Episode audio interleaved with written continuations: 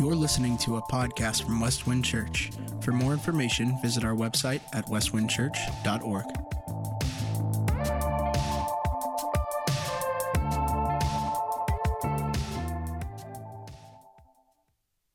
Amen. We're going to continue our study in the book of Ephesians. So if you have your Bibles, turn over to Ephesians chapter 1. As you're turning there, the year was 1992, and a farmer in England lost his hammer. Riveting stuff, right? But it must have been a really important hammer because he was distraught about it, so much so that he asked other friends to help him find this hammer in England. And in doing so, uh, they, they broke out a metal detector. Some of you guys don't even know what that is, right? Like, that was some high quality entertainment in the 90s. But he broke out a metal detector and they began searching for this hammer. That's how important the hammer was. And upon searching for the hammer, they found something much greater. They found what's called the Hoxne Hoard. Anybody ever heard of the Hoxne Hoard? No. Okay, great. So this is going to be a Google, real popular when you go home. Hoxne Hoard. It's not spelled how you think. It's H O X N E Hoard. But basically, they found $5 million worth of uh, coins, Roman coins uh, from the 300 to 400 AD area. And yeah, they, they, they, went looking for an old hammer and found all of these, like 15,000 different coins and um, trinkets and bracelets and all kind of different things worth about $5 million. They did not know the treasure that was beneath them. That's what I want us to ponder this morning. As believers, sometimes we don't know the treasure that we have in Jesus. We don't understand the treasure that we have that, that the resurrected Christ, the power that raised Jesus from the dead, the Holy Spirit that has been promised and given to us, is living inside of us, and, and we don't know the treasure that lies within us. So if we pick up just from last week, in verses 3 to 14, which Tyler read this morning, Paul has described the glorious reality of what our salvation really is. We've been blessed with every spiritual blessing in Jesus Christ.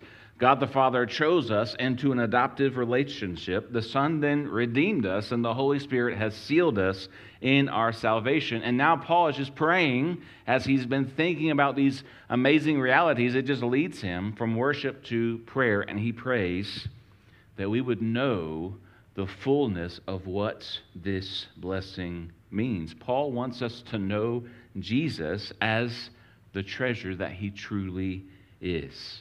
So he begins, so we begin by looking at why he transitions to pray. So look at verse 15 and 16 of Ephesians chapter 1.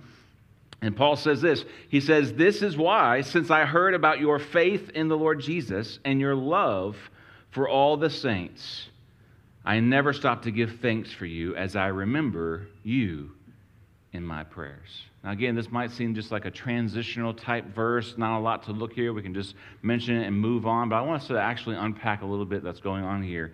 And so, the first point that I have is that as believers, we should see fruit in others even when it's not ripe.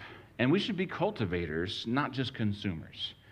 This is what I'm getting at. Paul knows that the, the, the, the believers in Ephesus are not fully mature and fully arrived, and yet he mentions that they have faith and love.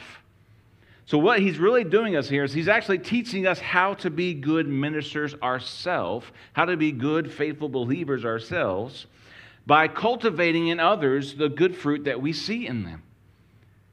Now, it's easy to be critical of others, isn't it? Right? In fact, it's so natural. You do it without even thinking, right? I can't believe that they did that, right? I mean, you're, you're, you're even thinking it right now, right? Some of you, right? It's just easy to be critical. It's natural to be critical, but it is a grace inspired and gospel centered role of believers to be encouraging and cultivating a faith in others. So he's teaching us to see fruit in others, even when that fruit is not ripe. He says, This is why, since I heard about your faith in the Lord Jesus. We talked about this in the first few verses. This is faith in the gospel that then leads to faithfulness. It is uh, not just uh, uh, knowledge in our mind, it is knowledge in our mind that then leads to repentance, into action, into faith in, in love. And so then he mentions, and I've heard about your love for all the saints. Now, it's easy to have love for some of the saints. Amen? In fact, we, we tend to build echo chambers where we just want to be around people who, uh, who talk like us, who think like us, maybe who even eat like us, right? It's easy to love people who are like us because we naturally and easily love ourselves. But again, it is supernatural love to have love for all the saints. Now, what does it look like to love the saints? What does that actually look like? Well, look at 1 John chapter 3 verse 16. I think I have this as a slide as well. So again, the, the Bible is going to tell us what supernatural love looks like. And this is what John says to his uh, audience in 1 John chapter 3 verse 16. He says, "This is how we have come to know love." In other words, how, how can we even know what love is? This is how John answers. He says, He laid down his life for us. He meaning Jesus. He laid down his life for us. We then should also lay down our lives for our brothers and sisters. In other words, what Jesus did on the cross and through his resurrection was so transformational to the New Testament church and to the believers. They had to come up with another word to describe what that love looks like. And of course, we know that love or that word as the word agape in Greek that translates into love. But if you look into the Old Testament, it's actually not used hardly at all in the Old Testament. Why? Because they hadn't experienced a love like that. I'm entertaining in everything that I do, just by the way. So just be watching out. One day I will take a step off. And uh... so, yeah, sacrificial love. That's the love of Jesus. It totally transformed their, their vocabulary of how to even describe what love is. And of course, from Jesus himself in John chapter 13, verse 35, this is what he tells his disciples By this everyone will know that you are my disciples if you what? Love one another. And so I have just a working definition of what then it means to have love for the saints. To love the saints means that I'm fully committed to the redemptive good of others at the expense of myself. To love the saints means that I am fully committed to the redemptive good of others at the expense of myself. This is not a love that you're going to arrive overnight. Hopefully, as you read that, it's convicting that, man, I don't have that type of love. Well, guess what? Again, we're, we're here to encourage you to take your next step with Jesus. And the first step would just be to confess, I need to have this type of love.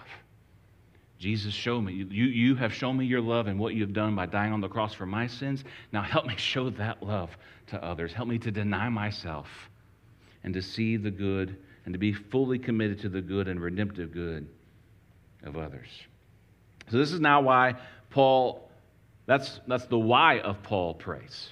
He, he's praying because he's, he's heard of their faith, he's heard of their love, and now he wants them to know fully the gospel truths that we looked at last week of their salvation and the work that God has done through God the Father, God the Son, and God the Holy Spirit.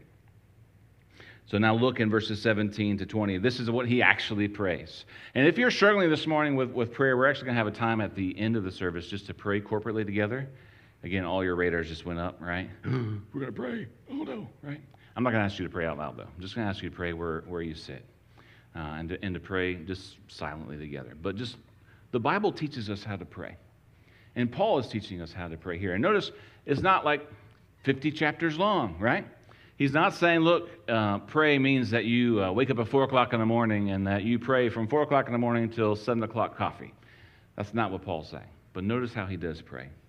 He says, I pray, in verse 17, I pray that the God of our Lord Jesus Christ and the glorious Father would give you the spirit of wisdom and revelation in the knowledge of him.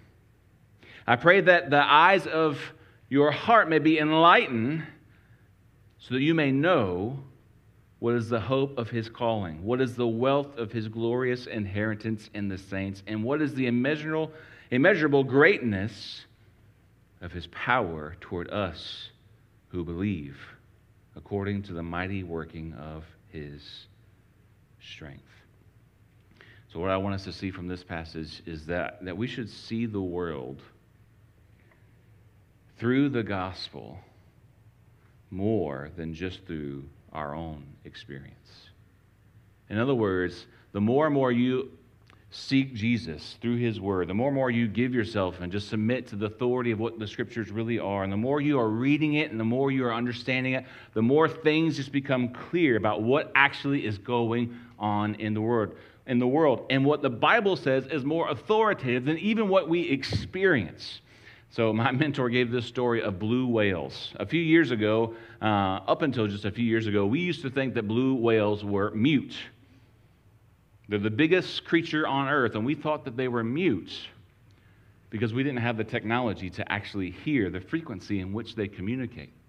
But once now we have discovered they are so loud and, and, and, and are so powerful in how they communicate. When they communicate or make a sound, it goes up to 2,000 miles away. But again, up until recently, we thought they were mute. We didn't fully understand what was going on, right? And as we look out into the world, we don't fully understand what's going on. But the Bible does give us what true reality is. And the true reality we're going to see this morning is that Jesus is resurrected. He is ascended to the right hand of the Father. He is reigning right now, and his kingdom is in breaking into this world through the ministry of the local church. See the world through the gospel more than just through your own experience. Growing up as a kid uh, in the 80s, one of my favorite movies was Karate Kid. Right? And what is, what is the famous move in Karate Kid, right? He does this little swan looking thing. Again, I'm going to fall off the stage, I promise you. He does this like swan looking thing where he then like kicks or whatever. And like that's how he wins the whole tournament. You know, you get Mr. Miyagi, and what does he teach him about karate? It's wax on, wax off, paint the fence up and down, sand the floors, right? And so I'm like, I want to be, I want to learn karate, right? And of course, the first thing that happens when I take my first karate lesson, karate lesson at Mr. Pack's Karate in Florida was him telling me, that's not real karate, right? That's not real karate. Real karate is really just discipline. It's just about being disciplined in order to defend yourself. In fact, karate in its nature doesn't even teach you how to attack necessarily. It's all about defense and it's all about discipline. So, needless to say, I didn't I didn't take karate very long, right? But what Mr. Pack did was he corrected my view of what karate is. That's what is going on here. The Bible is going to define true reality for us, which is why Paul is going to pray these specific things for us. So look at verse 17 again. He says, I pray that God, the God of our Lord Jesus Christ, the glorious Father, he's continuing to worship would give you the spirit of wisdom and revelation in the knowledge of him. So he prays for the spirit of wisdom and revelation.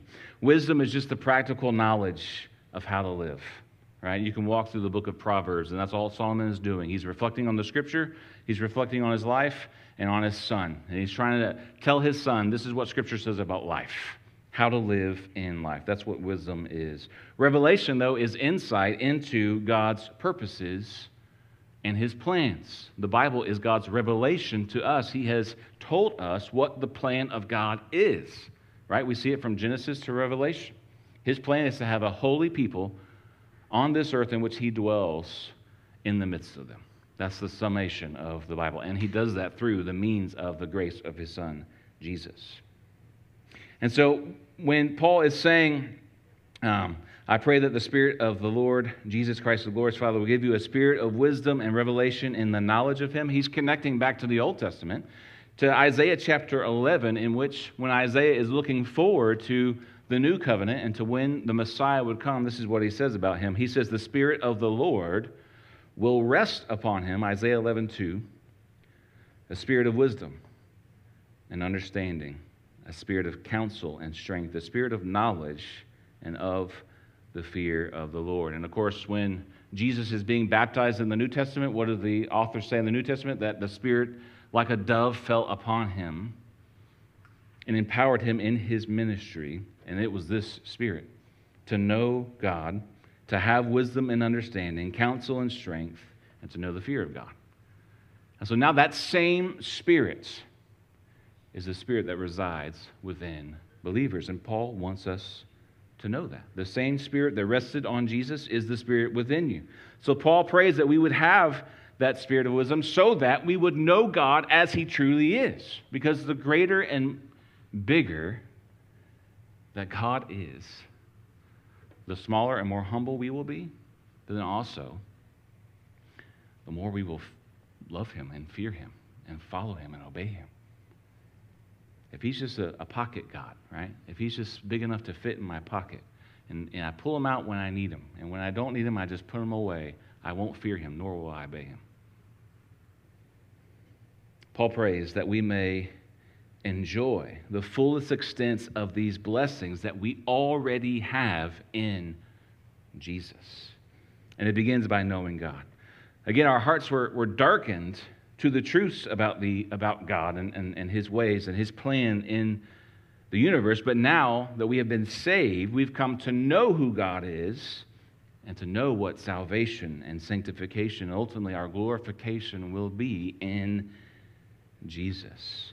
So when we think about just knowing who God is, that's what Jesus says is the means for eternal life. In John chapter 17, verse 3, he says, This is eternal life, that they may know you, the only true God, and the one that you have sent, Jesus Christ. We may think that we already know God, just like I thought I already knew karate, uh, karate, right? I mean, I knew the stand, I could kick, I could wax on, wax off. I knew all that, right? We may think that we know God. But the means in which we truly know God is through His Word.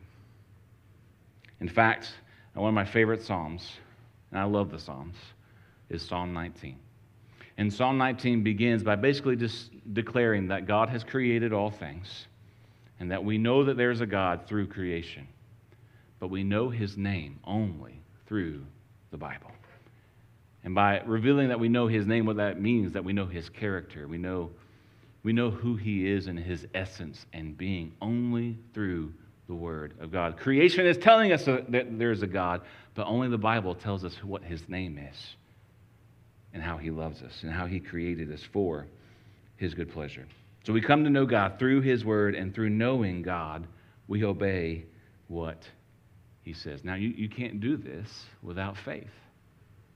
In fact, uh, the theologian Charles Spurgeon, the, the great Baptist preacher, once said, It's easier to teach a tiger to be a vegetarian than an unregenerate person to obey God and to believe the gospel. It's easier to teach a tiger to be a vegetarian. Can you imagine trying to do that? trying to hand the tiger when he wants meat some portobello mushrooms. Here you go. This is like steak, right? Uh, or to hand him some peppers or uh, tomatoes or carrots instead of raw USDA beef, right? It would be kind of silly, wouldn't it? But yet the same thing is true about expecting unbelievers to believe the gospel. So that's why we pray then for a spirit of wisdom. We pray for the Spirit to reveal to us the greatness of who Jesus is. And that's why we then plead to Him to save sinners, because we know without Jesus working in people and the Spirit moving and the gospel being preached, no one can be saved. I Look at verses 18 to 20. He goes on. He says, I pray that the eyes of your heart may be enlightened so that you may know. And he, he, mentions three things. What is the hope of his calling? What is the wealth of his glorious inheritance in the saints?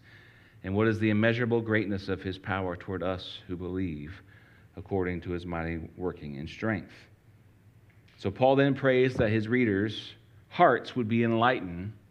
And the heart really represents the, the center of one's being. It's where your desires actually lie, where, where you plan your future, where you orient your life. That's how the Bible actually describes your heart. It's not just that um, muscle in your heart that's pumping right now, pushing blood in and out of your body or in and out of your veins, however that goes. So Paul prays that we would be enlightened then to these three, these three things, because whatever our heart treasures the most, is what's going to drive our words, our thoughts, our actions, and our loves. Whatever your heart treasures the most is going to be driving you. So Paul prays that your heart would then have these three things that it would know the hope of your calling. So, again, without the gospel, we have no hope. In fact, next week, what we'll look at is that you were literally dead in your sins without hope. But God, who is rich in his mercy, send Jesus Without the gospel, we have no hope. Now, we use hope in our culture kind of in a different way, right? Like we say hope in our culture about things that we don't know that will happen, right? Like uh, the Florida Gators just won the SEC um, baseball uh, championship for the season, right? And so I hope that they win then the SEC tournament, go to Omaha, and that we can go watch them play in the College World Series. I hope I don't know if that will happen, right? But that's how we use the word hope, right? Some of you hope that I will end soon so that you can get to lunch, right? Some of you hope, right, that, and, and again, it's things that you don't know will happen, but that's not how the Bible uses hope. In fact, the Bible uses hope for things that are certain. Isn't that amazing? The Bible uses hope for things that are certain. When he says, know the hope of your calling, it's not something that's uncertain, it's something that is certain. In fact, Peter describes this as the living hope that we have in Jesus.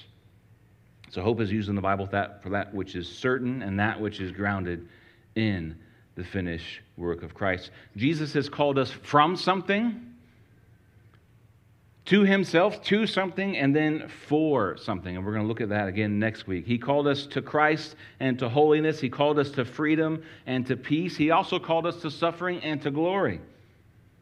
But more simply, it was a call altogether to a new life in which now we know, love, and obey Jesus. That we enjoy fellowship with Him. That we enjoy fellowship with other believers that we look beyond our present suffering to the glory which will one day be revealed to us in Jesus.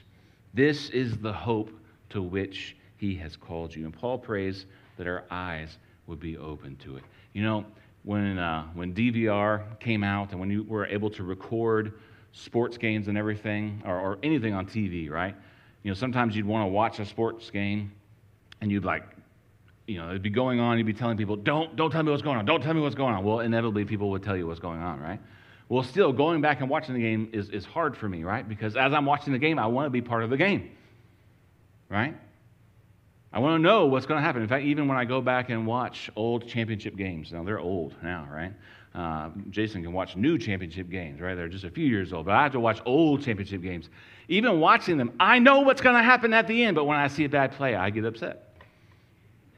And when I see where the rest missed calling a penalty, I'm like, why didn't they call that, right? Or I can get emotional even though I know the end. The Bible tells us the end, right? All of our tears get wiped away. Every knee bows, every tongue confesses that Jesus is Lord. That's the end.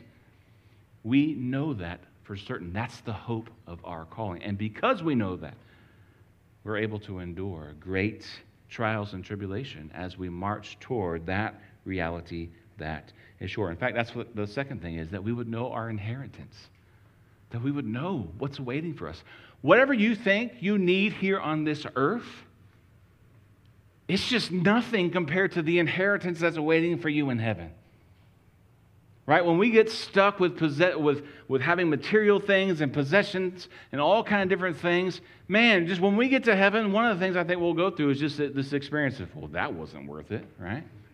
You ever had that experience? That wasn't worth it. Now, don't tell my sister this, but at, at her wedding, my dad said, I don't know that that was worth it. But he said it, right? Because why? You spend all that time. This is, this is help for Emma and, and Micah, right? You spend all that time preparing, all that money, all that decorations. Their, their wedding was supposed to be outside, again in Florida. April was supposed to be beautiful. It poured I mean, absolutely poured. So everything was brought inside. Anyways, it was a fun day, but just at the end, my dad was going, I'm not sure that that was worth it, right? Why? Because, again, it, it goes by like that.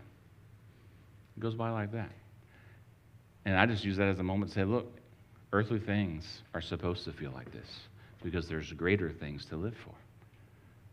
Right? And what does Jesus say about treasures? If you store them up in heaven, what? The, the moth won't destroy them, the thief won't steal them. How do you store up things and treasure? By investing in the kingdom of God. How do you invest in the kingdom of God? With your time, with your talents, with your treasures, right? You invest in people. You show them the gospel. You, you say with Paul, Follow me as I follow Jesus. right? Paul doesn't say that as like some superhero. He says that as a regular believer, telling us to do the same thing. And so, know your glorious inheritance. These, these are the riches that enduring, that begin in Jesus, are fully applied to us by the Spirit as we are filled with God's love. God, Paul wants us to know what our inheritance is in Christ because doubting God's love, when we doubt God's love and when we doubt God's word, what it does is it leads us it leads us to anxiety, to discontentment, to jealousy. We covet. We have despair and just we feel a void. All that stems from doubting God's love. Hear me very clearly. God says you can give him nothing, but he loves you. And he gives you his grace through Jesus. He lavishes it on you. The world says, What can you do for me? God says, You can't do anything for me, but I love you. And I'm going to give you every blessing that's in Jesus Christ when you believe.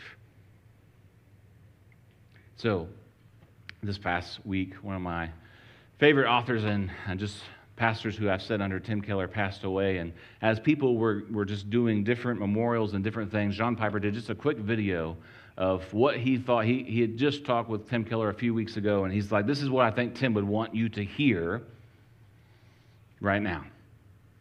And it's interesting. He went through Luke chapter 10. And in Luke chapter 10, you have the, the disciples going out and doing ministry, and they come back. And when they, when they come back, they say to Jesus, even, even the demons obeyed us as we cast them out. And this is what Jesus says back to them. He says in Luke 10, verse 20, he says, However, don't rejoice that the spirits submit to you, but rejoice that your name is written in heaven. Do you rejoice at that? Do you rejoice at the fact that your name is written in heaven? And does that then drive how you approach your day, your week, your family, your job, your church, your community, your future? They could have been all excited. Jesus could have affirmed, yes, you're gonna, you're gonna cast out demons and you're gonna build churches and you're gonna do. No, he says, just rejoice that your name is written in heaven. You are valuable and God loves you. And I know that for certain because he says it in his word. So know your glorious inheritance. Lastly, know the power of the resurrection. Again, Paul is alluding to the Old Testament. In Isaiah chapter 40, verse 26, uh, Isaiah is basically denouncing the false prophets and, and alluding to the fact that, that, that the God of the Bible is the true God who's created everything. And this is what he says He says, Look up and see who created these. He brings out the stars by number. He calls all of them by name. This is what David says in Psalm 8 that he flicked them out with his fingers. Because of his great power and strength, not one of them is missing. That power that God used to create everything, everything from nothing. That power that God used to redeem Israel out of Egypt and to create a new people for himself. That is the same power that rose Jesus from the grave, and that is inside every believer. And so Isaiah is speaking about this, and Paul uses this language to emphasize that the resurrection is this demonstration of the power of what new creation will look like. A mystery that has now been revealed. The new the new creation has begun in the resurrection of Jesus, and Paul wants to strengthen our confidence in the plan of God that he will bring all things created new in the new heavens and the new earth. And when we have faith, what that does is it unites us to the resurrection of Jesus. And all the resurrection power that God used to raise him from the, the dead is directed to us. Now, this should give us great hope. So, why, why then don't we naturally pray for these things? Why don't we pray for these things? When was the last time you prayed and said, Hey, God, I just want to know you more? I'm going to open up your word. Will you just let me know you? When was the last time you prayed, God, I, know you control the future, but just help me understand what, what it truly means to be a believer and to be adopted into your kingdom. God, God, help me to see your power in my. Why don't we pray these things? It's really simple because we're blinded by our own self sufficiency. We're blinded by our own self sufficiency. We think we do not need God because we view ourselves too high and God too low. He's our pocket God, right? We need Him, we pull Him out. We don't need them, we just put them away. But the Bible, when we submit to the Bible, what it does is it raises our view of who God is. He is the glorious Savior that we desperately need. So finally, Paul's just going to explain then what, is, what does this resurrection power actually look like? So he looks, look at just finally verses 20 to 23. He says, um, He exercised this power, this resurrection power in Christ Jesus by raising him from the dead and seating him at his right hand in the heavens, far above every ruler and authority, power and dominion, and every title not only in this age, but in the one to come. And he subjected everything under his feet and appointed him as head over everything for the church, which is his body, the fullness of the one who fills all things in every way. So, just lastly, what I want us to see I want us to see the local church as where Jesus reigns and resides.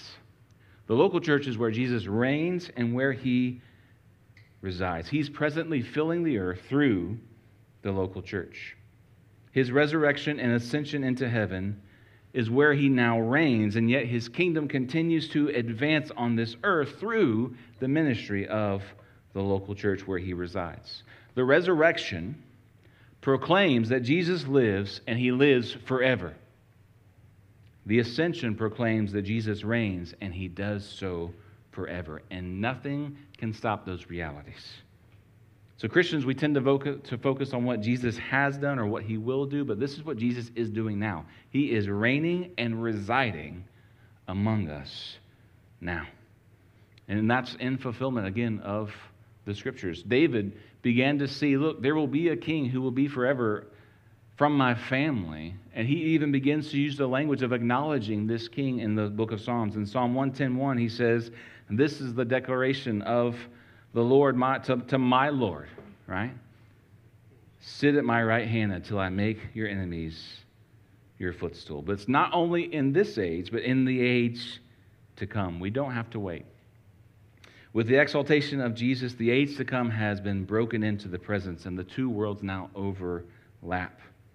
And whereas in David said in Psalm 8, verse 6, you made him ruler over the works of your hands and you put everything under his feet, and he was referring just to man in general, Jesus is the true and better man.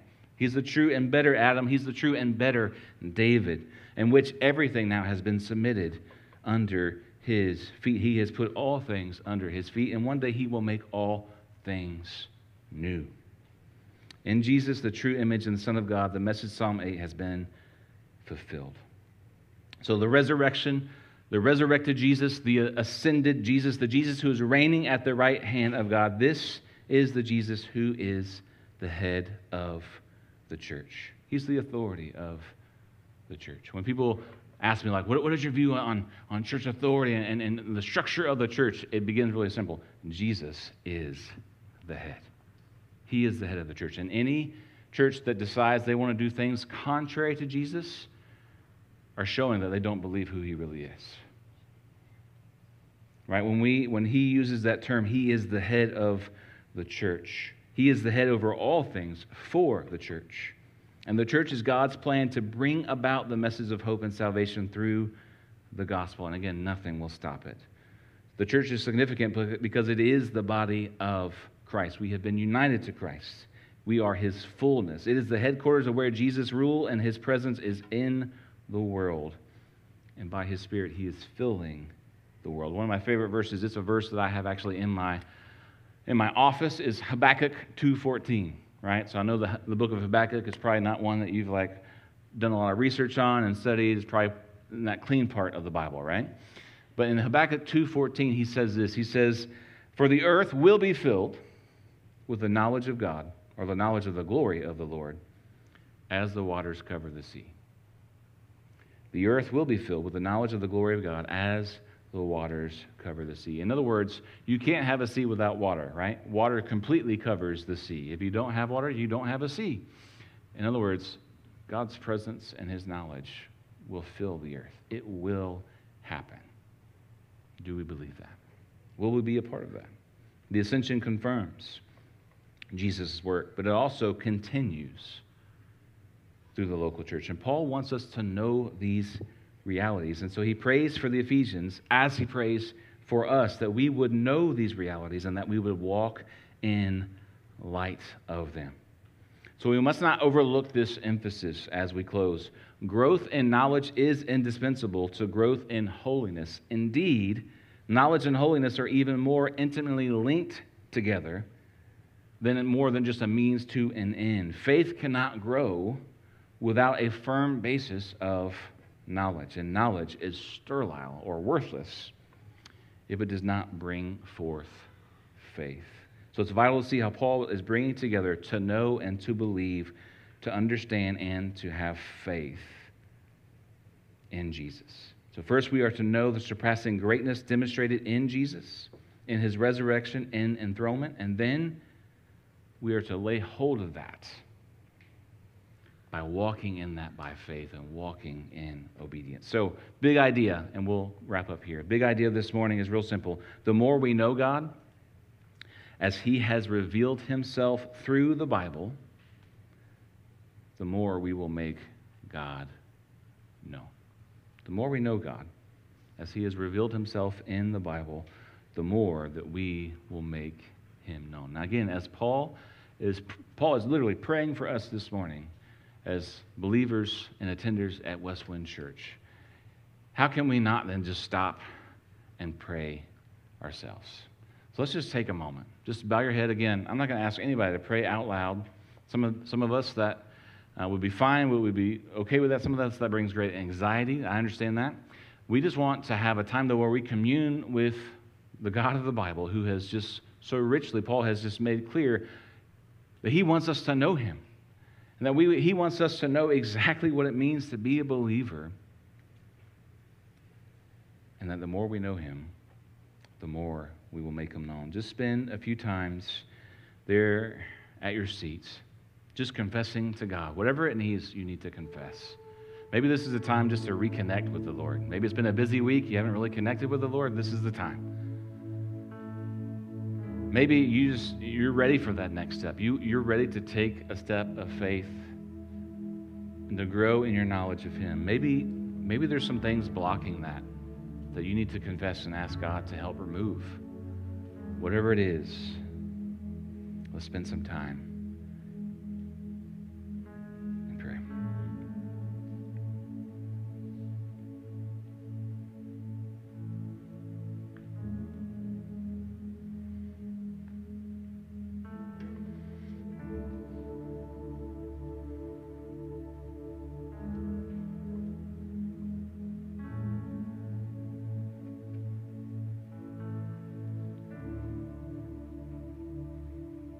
Yes, Father, this is what eternal life is it's knowing you. And Lord, the greater that we come to know you as just the sovereign King who you are, the power that you have displayed in creation and redemption and resurrection.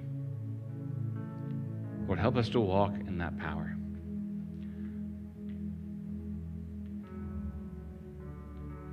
Lord, we have so many people just in the immediate proximity of our congregation, where here we are meeting to exalt you, to know you, to, to submit to your word, Lord, to, to, to understand how greatly you love us. And there are so many outs in our neighborhoods and in the city and in this town, God, who don't, who don't know you. And the means that you've given for the gospel to advance is the local church. So, God, as we come to know you, be pleased, God, to use us as vessels to make your glory known to those around us. And be pleased to be the saving God that you are.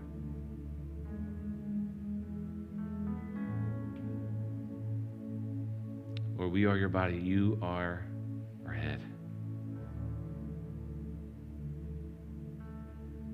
God, grant us healing where we need healing. Allow us to be people of forgiveness and grace. Lord, help us to encourage and to fan to flame the grace that we see in others. God, and I thank you for so much grace that I have already seen. People willing to share their time ministering to others, people willing to, to just spend hours upon hours praying for others, serving one another. I just want to say thank you, God, for the ways that you're working in and through us, and that you would fan into flame even more your kingdom and your ministry and the gospel presence here in Waukee and the greater Des Moines area. God, you are our living hope, and we, we praise you for it.